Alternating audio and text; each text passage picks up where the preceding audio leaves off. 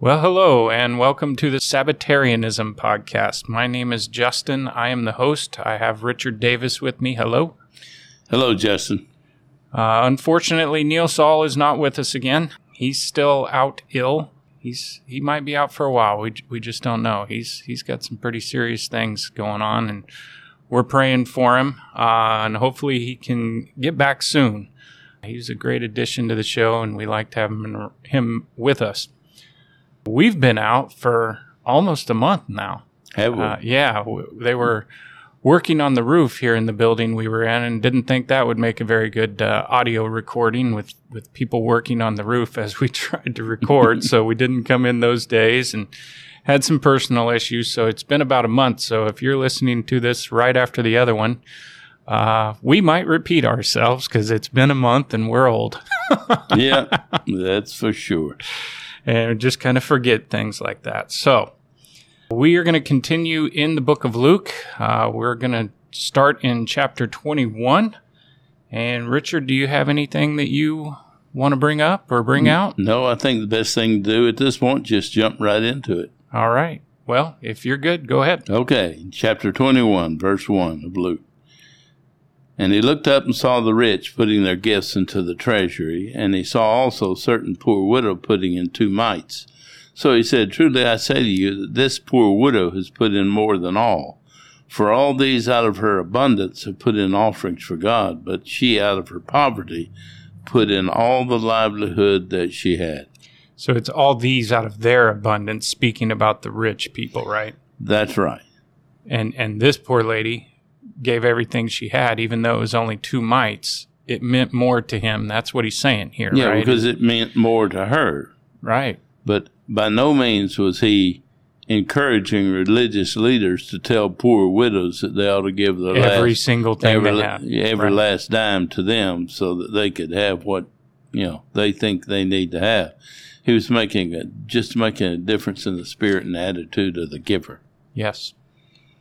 Then, as some spoke of the temple, how it was adorned with beautiful stones and donations, he said, These things which you see, the days will come in which not one stone should be left upon another that shall not be thrown down.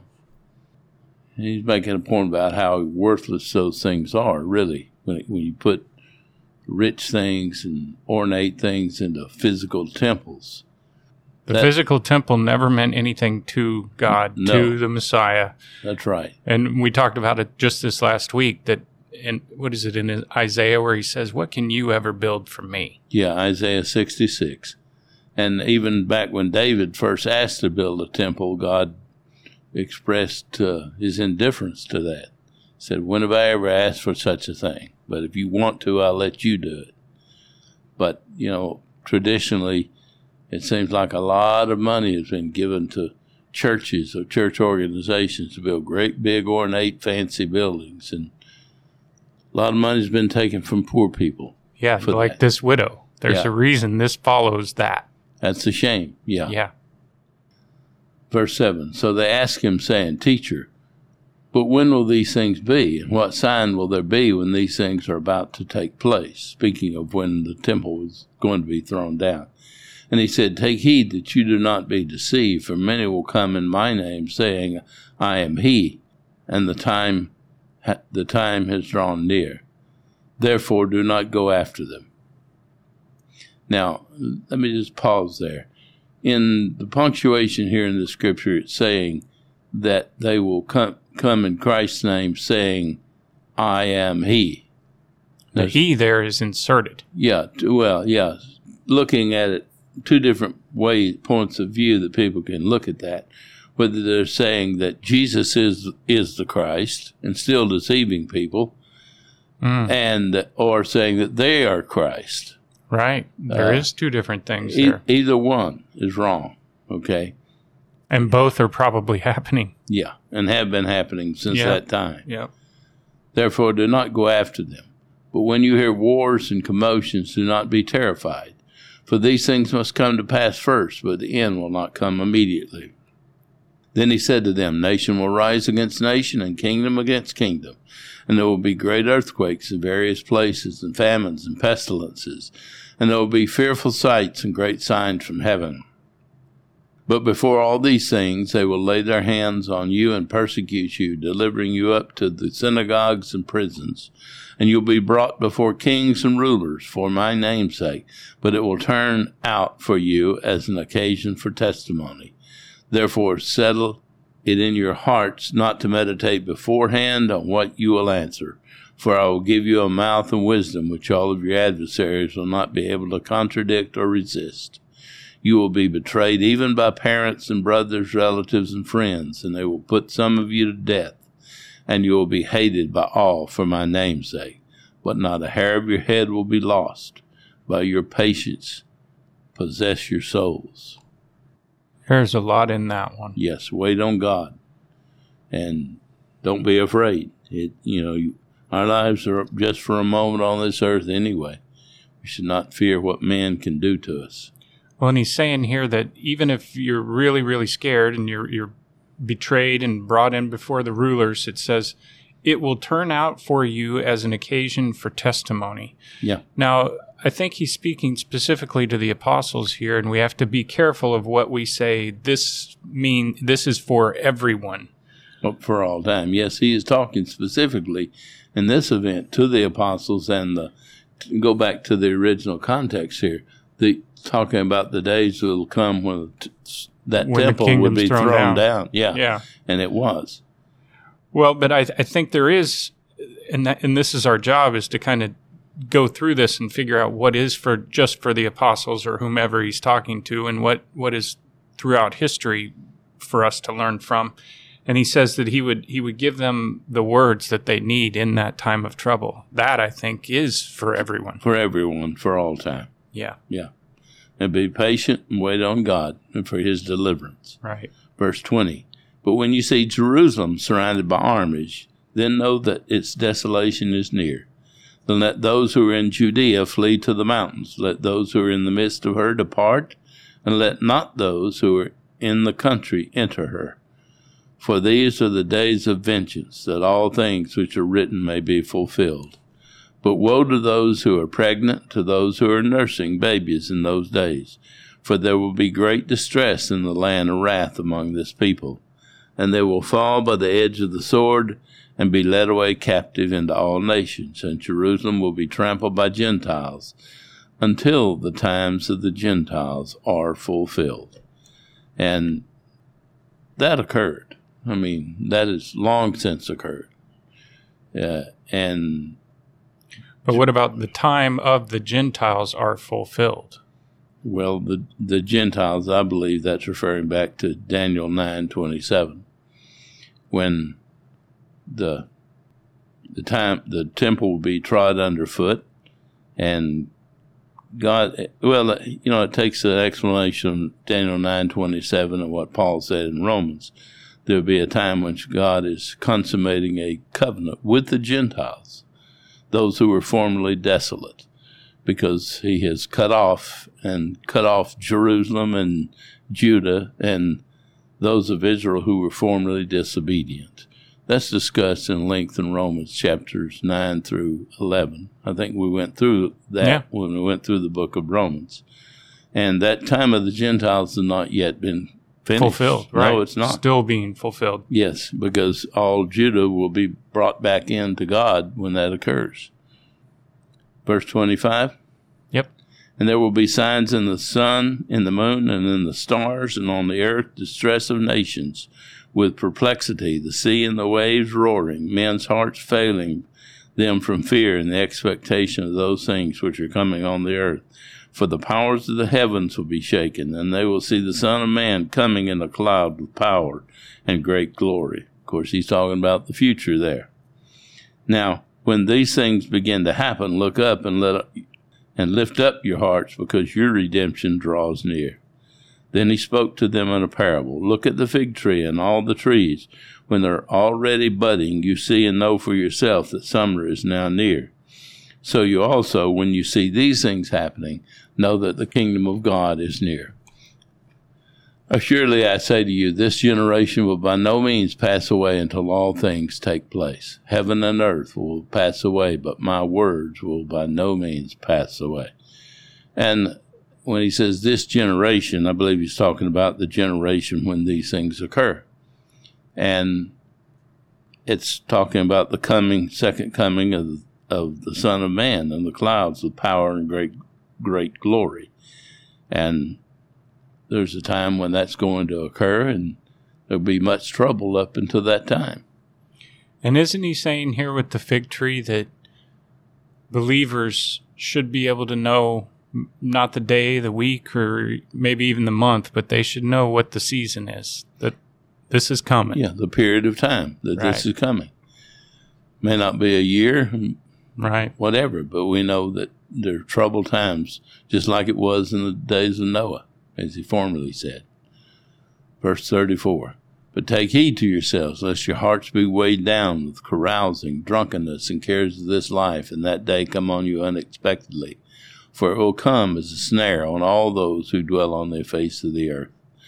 Watch therefore and pray always, that you may be accounted worthy to escape all these things that will come to pass, and to stand before the Son of Man. And in the daytime he was teaching in the temple, and at night he went out and stayed on the mountain called Olivet. Then early in the morning all the people came to him in the temple to hear him. So that was basically the companion scripture to Matthew 24, Very That's close Luke's to it. account. Yeah. basically, Yeah. of it. Yeah. Matthew 24 goes into great detail about what he said to the spiritual leaders in that day. Verse 20, chapter 22. Now the feast of unleavened bread drew near, which is called Passover. By that time, They those, kind of those terms were them. interchangeable. to Maybe how we would use Yeah. the spring holy days. yeah, They're combined, and it encompassed all the whole period of time. yep. as far as they were concerned and uh, how it would be viewed by the Jews and written. Verse 2 And the chief priests and scribes sought how they might kill him, for they feared the people. Then Satan entered Judas, surnamed Iscariot, who was numbered among the twelve. So he went his way and conferred with the chief priests and captains how he might betray him to them. And they were glad and agreed to give him money. So he promised and sought opportunity to betray him to them in the midst of the multitude. Then came the day of unleavened bread, when the Passover must be killed. And he sent Peter and John, saying, Go and prepare the Passover for us, that we may eat. So they said to him, Where do you want us to prepare? And he said to them, Behold, when you have entered the city, a man will meet you carrying a pitcher of water. Follow him into the house which he enters. Then you shall say to the master of the house, The teacher says to you, Where is the guest room where I may eat the Passover with my disciples? Then he will show you a large furnished upper room where and there make ready. So they went and found it just as he had said to them, and they prepared the Passover. When the hour had come, he sat down, the twelve apostles with him. Then he said to them, With fervent desire I have desired to eat this Passover with you before I suffer. Did he say that that was with fervent desire he desired to eat the Last Supper with them? No, he he called that was never referred to as that that way until Paul later time referred to that Passover as Christ's Supper. Yep. There's no question this was the Passover he was keeping. For I say to you, I'll no longer eat of it until it's fulfilled in the kingdom of God. Then he took the cup and gave thanks and said, Take this and divide it amongst yourselves. For I say to you, I will not drink of the fruit of the vine until the kingdom of God comes. Then he took bread, gave thanks, and broke it, and gave it to them, saying, This is my body, which is given for you. Do this in remembrance of me. Likewise, he also took the cup after supper, saying, This cup is the new covenant in my blood, which is shed for you. Or it represents that new marriage or the new covenant. And behold, the hand of my betrayer is with me on the table. And truly the Son of Man goes as it has been determined, but woe to that man by whom he is betrayed. Then they began to question among themselves which of them it was who would do this thing. Now there was also a dispute among them as to which of them should be considered the greatest. And he said to them, The kings of the Gentiles exercise lordship over them, and those who exercise authority over them are called benefactors. But not so among you. On the contrary, who he who is greatest among you, let him be as the younger, and he who governs as he who serves. For whoever is greater, he who sits at the table, or he who serves? Is it not he who sits at the table? Yet I'm among you as the one who serves. Now just pause there. Everything we understand and come to know about true Christian New Testament governance in the church must be filtered through those words. The word minister means Servant. servant.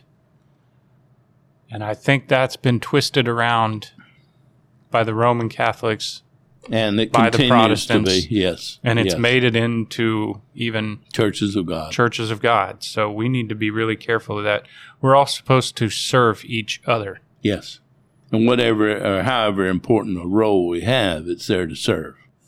Well, there's also something here for me in that uh, we sometimes elevate the apostles as if they were greater human beings or somehow angelic. And these were just men like us. Right. And here they were sitting around talking about who is going to be the greatest. Um, but they were good men and their hearts were right. And that's something that I think we should take into consideration as well Yeah. within our own leadership and our own uh, elders and, and in our own homes is, is we're, we're all human. We all have tendencies towards things that we shouldn't. Uh, but it, it's about our heart, and that is the most important thing. And I, I think that's a little bit of what's being taught here. Yes. Verse 28 But you are those who have continued with me in my trials, and I bestow upon you a kingdom, just as my Father bestowed one upon me, that you may eat and drink at my table in my kingdom, and sit on thrones, judging the twelve tribes of Israel. In verse 31 And the Lord said, Simon, Simon, indeed Satan has asked for you that he may sift you as wheat. But I've prayed for you that your faith should not fail, and when you have returned to me, strengthen your brethren. But he said to him, Lord, I'm ready to go with you, both to prison and to death. Then he said, I tell you, Peter, the rooster shall not crow this day before you will deny me, th- deny three times that you know me. And he said, This was a really important thing to me. I think I brought it up not too long ago in our, our weekly study here Yeah, of Simon, Simon, indeed Satan has asked for you mm-hmm. that he may sift you as wheat, but I have prayed for you. That's a very powerful thing that I've obviously read many times, but this, the most recent time that I read it, it these these verses really struck me of of what's being said here, and I also wonder how how much more clear he could see things like this. Satan has asked for you compared to what what we see. It's it's an interesting thing that I ponder. You know, I, I, don't have a certain answer to that, but you notice that he said, when you return to me. Yes. So uh, I'm pretty sure Christ knew that Simon didn't have of himself the will to resist Satan. And that's why he knew he would end up denying him because Satan would Fear. would influence him. Yes. Yeah. And uh, then he he had assurance though that Peter would return to him. Fear is his biggest tool. His Yeah. his biggest weapon against us is fear. Yeah, we we're afraid something's going to happen to us, or we're Yeah. going to look bad, or we're going to lose our life if we stand with Christ. And it's not that way. Verse 35 And he said to them, When I sent you without money, bag, knapsack, and sandals, did you lack anything? So they said, Nothing. Then he said to them, But now he who has a money bag, let him take it, and likewise a knapsack. He who has no sword, let him sell his garment and buy one. For I say to you that this which is written must still be accomplished in me. And he was numbered with the transgressors, for the things concerning me have an end. So they said, Lord, Lord, here are two swords. And he said to them, It is enough. I'm unsure of what's being said here. The only thing I can relate it to is what would happen later when Peter cut off the servant's ear. But he told him not to use it, Yeah. and if you live by that, you're going to die by that. Yeah. So that's why I'm a little unsure it of was what's being said. here. fulfillment of a prophecy, I believe. Okay. Or he's prophesying right here, Yeah. and that's the fulfillment. I'm not certain. I'd have to go back and look that up. It's uh, not sure how earth shaking that is, but Yeah. uh, it's important or it wouldn't be there. Verse 39 Coming out, he went to the Mount of Olives as he was accustomed, and his disciples also followed him. When he came to the place, he said to them, Pray that you may not enter temptation. And he was withdrawn from them about a stone's throw. And he knelt down and prayed, saying, Father, it is your will, if it is your will, take this cup from me. Nevertheless, not your will, not my will, but yours be done. Then an angel appeared to him from heaven, strengthening him. And being in agony, he prayed more earnestly. Then his sweat became like great drops of blood falling to the ground. When he rose up from prayer and had come to his disciples, he found them sleeping from sorrow. Then he said to them, Why do you sleep? Rise and pray, lest you enter into temptation. And while he was still speaking, behold, a multitude, and he who was called Judas, one of the twelve, went before them and drew near to Jesus to kiss him. But Jesus said to him, Judas, are you betraying the Son of Man with a kiss? When those around him saw what was going to happen, they said to him, Lord, shall we strike with the sword? And one of them struck the servant of the high priest and cut off his right ear. And Jesus answered and said, Permit even this. And he touched his ear and healed him.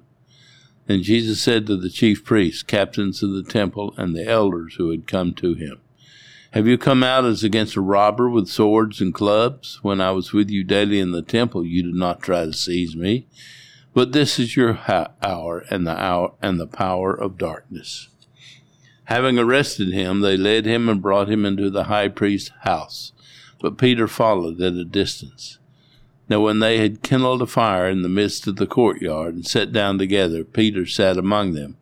And a certain servant girl, seeing him as he sat by the fire, looked intently at him and said, This man was also with him. But he denied him, saying, Woman, I do not know him.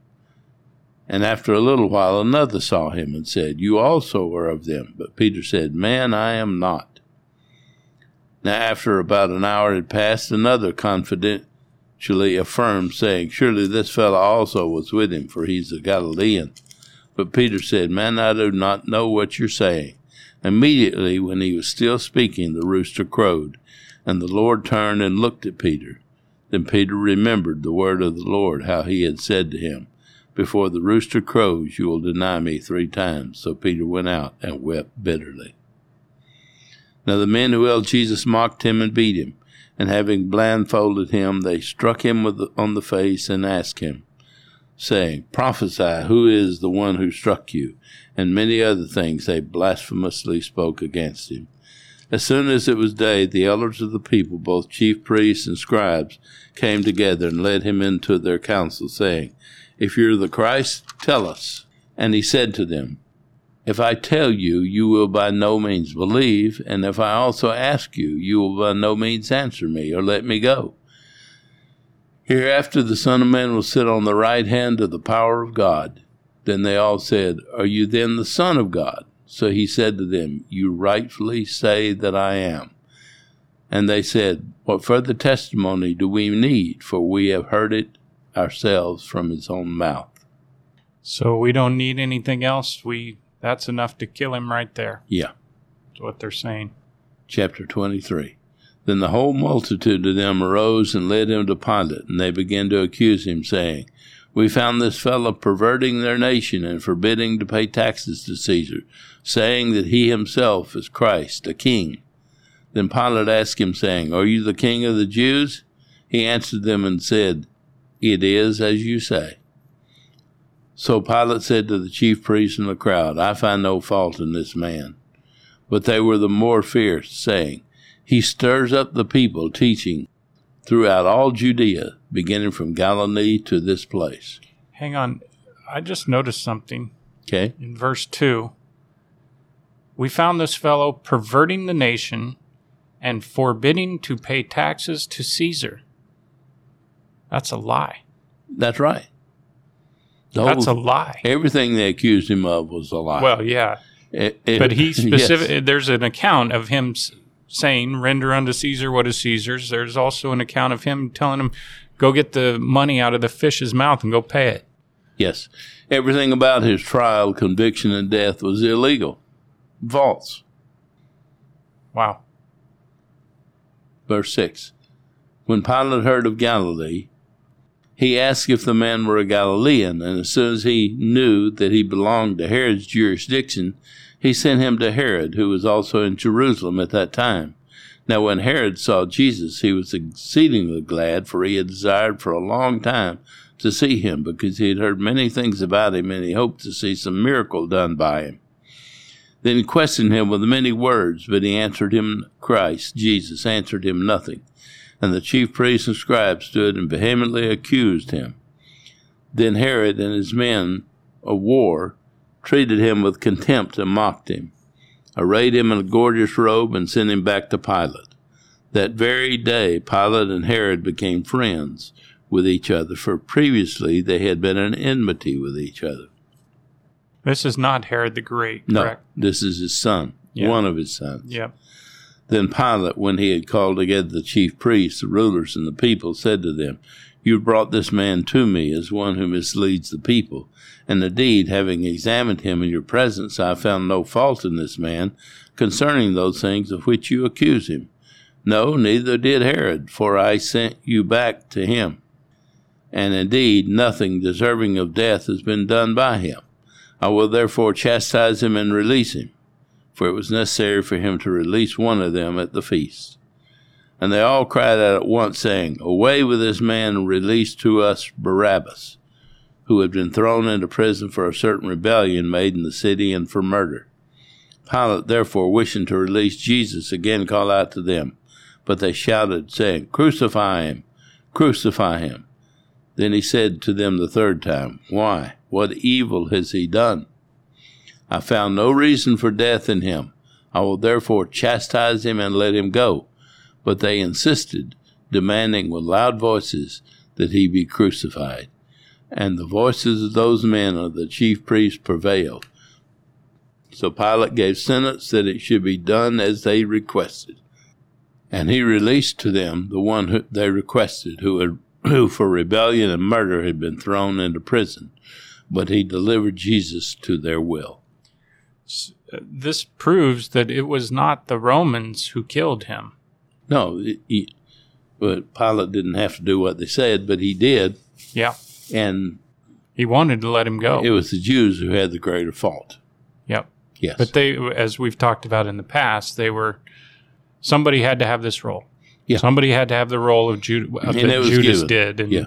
and they took on these roles, and verse twenty-six. Now, as they led him away, they laid hold of a certain man, Simon a Cyrenian, who was coming from the country, and on him they laid the cross that he might bear it after Jesus.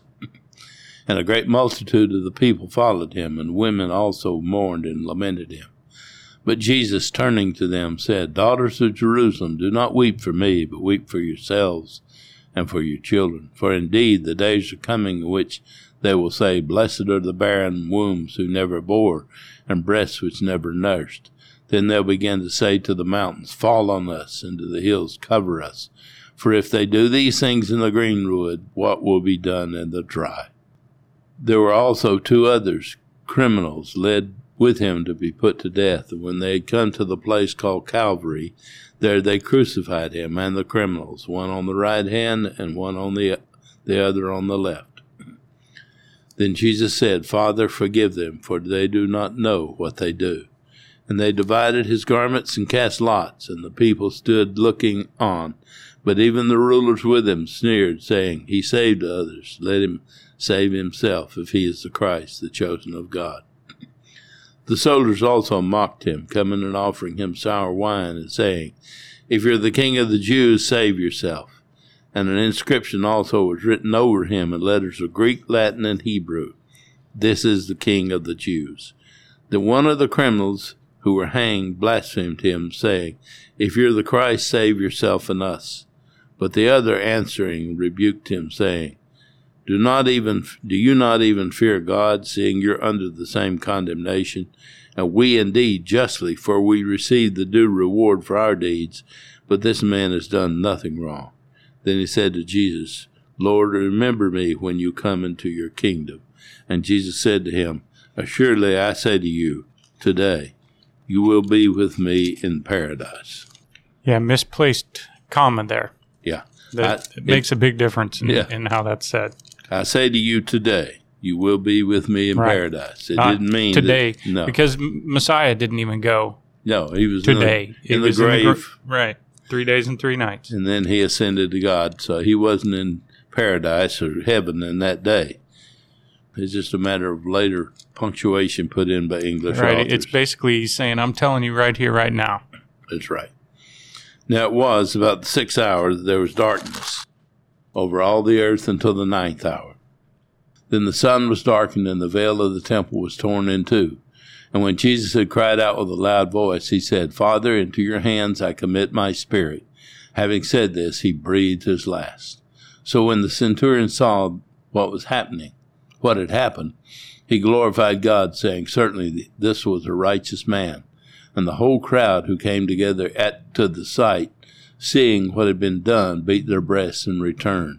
By all his, but all his acquaintances and the women who followed him from Galilee stood at a distance watching these things. So this is a, a big thing. I think we've talked about it quite a lot, but it bears repeating is the reason that the veil was rent in two here that, that's just described is that is the barrier that was that the people demanded at the foot of the mountain That's right. It's in what it- between them and God. That's what it it, was the barrier between the the common place and the holiest of holies uh, in the temple, and it was rent in two because it is now gone. that's right. At this moment, people, because of what he did, not because of anything we did, because of what he did, we now have the privilege to go directly to God through him, not through a human mediator. That's right. That's exactly right. Verse 50. Now behold, there was a man named Joseph, a council member, a good and just man.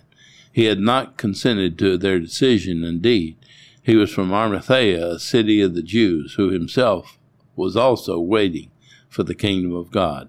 This man went to Pilate and asked for the body of Jesus. Then he took it down, wrapped it in linen, laid it in a tomb that was hewn out of the rock, where no man had ever lain before. That day was the preparation, and the Sabbath drew near. Because that's talking about the. The holy day Sabbath. Yeah. And the women who had come with him from Galilee followed after, and they observed the tomb and how his body was laid. Then they returned and prepared spices and fragrant oils, and they rested on the Sabbath, on the holy day Sabbath. according to the commandment. So this guy, Joseph of Arimathea, must have been, a, we don't know much about him, but No. he must have been a powerful man to be able to walk up to Pilate and say, I want that body Yeah. and get it. Chapter 24. Now, on the first day of the week, very early in the morning, they and certain other women with them, so these women that, that was just describing, came to the tomb bringing spices which they had prepared. But they found the stone rolled away from the tomb. Then they went in and did not find the body of the Lord Jesus. And it happened, as they were greatly perplexed about this, that behold, two men stood by them in shining garments. Then, as they were afraid and bowed their faces to the earth, they said to them, Why do you seek the living among the dead? He is not here, but is risen. Remember how he spoke to you when he was still in Galilee, saying, The Son of Man must be delivered into the hands of sinful men and be crucified, and the third day rise again. So obviously, these are angels that they're speaking to, correct? Yes. Yeah. Yes. I believe other accounts that's what's said. Yes. And they remembered th- his words. And they returned from the tomb and told all these things to the eleven and to all the rest. It was Mary Magdalene, Joanna, Mary the mother of James, and the other women with them. who told these things to the apostles. And their wor- words seemed to be like idle tales, and they did not believe them. But Peter arose and ran to the tomb, and stooping down, he saw the linen cloths lying by themselves, and he departed, marveling to himself at what had happened. Now, this is the account that's it's actually quite funny in the book of John. when when John tells this, it's it's he and Peter that ran there, and John makes sure that everyone knows that he outran him. yeah, yeah. It's fun. now, behold, two of them were traveling that same day to a village called Emmaus, which was seven miles from Jerusalem, and they talked together of all these things which had happened. So it was while they conversed and reasoned, that Jesus himself drew near and went with them. But their eyes were restrained, so they did not know him, Jesus. And he said to them, What kind of conversation is this that you have with one another as you walk and are sad? Then one whose name whose name was Cleopas answered and said to him, Are you the only stranger in Jerusalem have you not known the things which happen there in these days? And he said to them, What things? So they said to him, The things concerning Jesus of Nazareth, who was a prophet, mighty in deed and word before God and all the people, and how the chief priests and our rulers delivered him to be condemned to death and crucified him. Now, I, I made mention of this earlier in, in one of our podcasts. Is their eyes were blinded to the fact that this was going to happen. But even afterwards, here they are walking along and they say he was a great prophet. They, they still don't know that he's the Messiah. And we find out that here next that he has to really take them by the hand and walk them through it. And this was a process for them. And I, I think there's a really big lesson for us in in this, in that we don't get so um, we, we try not to be blinded by our beliefs as to what's happening right in front of us, right? Yes. So, like this, for instance, of, of everyone believing that in the end times we're all going to Petra and, and you know what I mean? If yeah. if that doesn't happen, that doesn't mean you aren't in the end times. You can't be so blinded by your belief that that is going to happen that you miss out on what is actually happening before your eyes. Yeah. But you know, they were their minds were not opened yet fully here, and Yeah, and, and it's just not for their. Yeah, I think their former beliefs had clouded it because they were still looking for a kingdom to come Right. right, then. and that he would they would say to him lord lord are you now going to hmm uh, be the king of of the jews basically? And Yeah, so yeah it's it's just there's a lesson there i think uh, to, to keep your eyes open as well as have have beliefs. Yes, verse 21 but we were hoping that it was he who is going to redeem israel there it is yeah. They were looking for it right then. Right. Indeed, besides all this, today is the third day since these things happened. Yes, the certain women of our company who arrived at the tomb early astonished us. When they did not find his body, they came saying that they had also seen a vision of angels who said he was alive.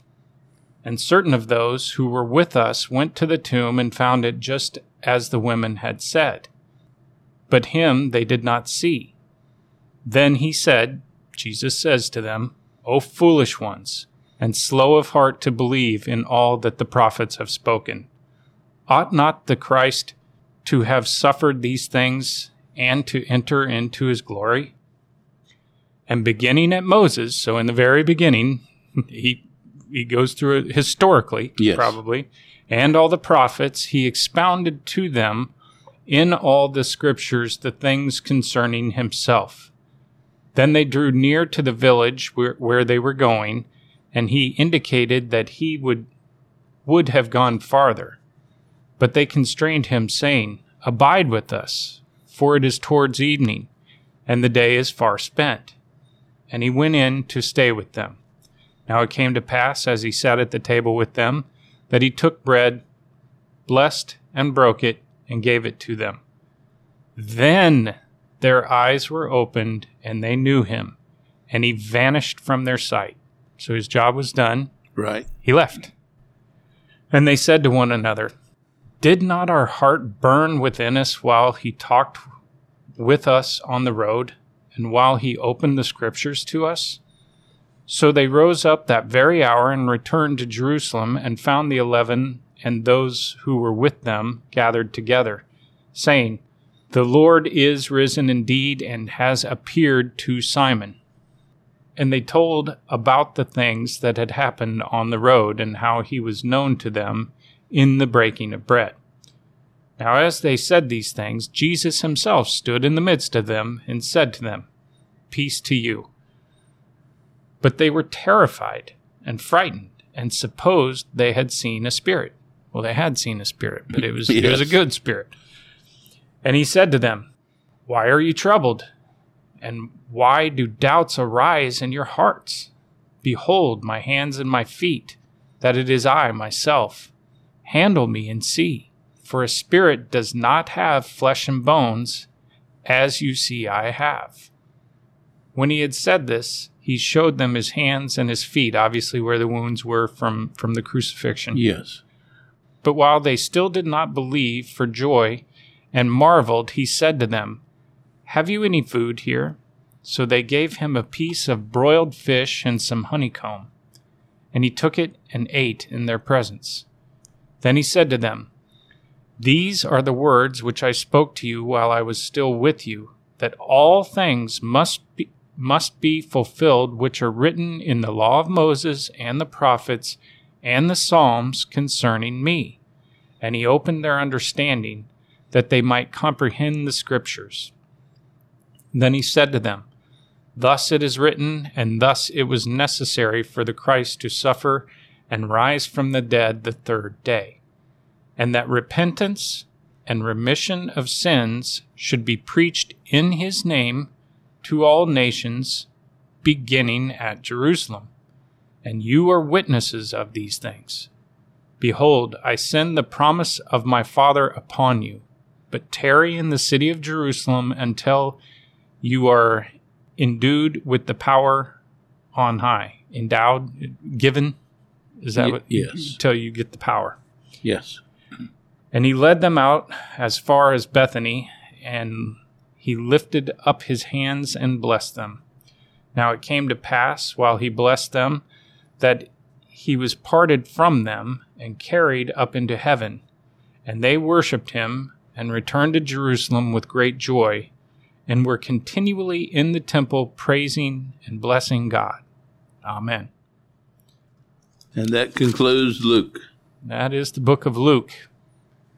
It's uh it's a third party account. Luke's hearing all these things, but Luke was obviously a very educated man and, and his writing is very good. Yeah. And he was inspired by God to write this down. Right. Um, there was something oh, when he when he says that all these things had to come to pass, it was necessary for the Christ to suffer and to rise from the dead the third day. Um, that that was in the writings, and it seems like to me that that was kind of Matthew's mission is is to prove that he fulfilled point after point after point in the prophets and in Moses of the things that would come from the Messiah. And to put it in written form of this was to fulfill this and this was to fulfill this and Luke uh, his his uh, gospel is is more uh, broader than that I think but uh, a lot of the same stories a lot of the same things also with Mark but John's account is very different yes and, it brings out a lot of the spiritual points more so stresses you know I don't I guess back in the Old Testament the the Book of the Kings was like a secular event of the history of things, but then the Chronicles listed the same history, but it stressed on the spiritual part much more. Okay. And I think we find that in John. Uh, he, he talks about things and develops it in that manner more so than the others. Okay. Well, we talked about doing that one next. Not sure 100% on what we're going to do next, but I, I guess we'll find out when we come in next time, huh? We'll do that, We'll or just- we'll do something else. Yeah, we'll just let the Spirit guide us on what we're going to do. Anything else you want to offer here on the book of Luke? No, no. I think it. It. Uh, I would just encourage everybody to get out and read it because you know we're doing a reading here, but it's no substitute for your own personal reading. Yeah. And read read aloud to yourself. It really does help. Richard encouraged me to do that and I now do it in my daily reading and it really really helps and Yes. and I encourage others to do so. And I that reminds me I forgot my little thing in the beginning where I encourage people to start in the beginning. I Yeah. just not very good at, hosting and I'm out of practice. We haven't done this for a month. well, you. If anytime you start anything at the end, you're going to end up with a lot of understanding lost. Begin at the beginning and go all the way through. Yeah. All right. Well, we thank you for listening today, and we hope to talk to you again soon. Bye bye.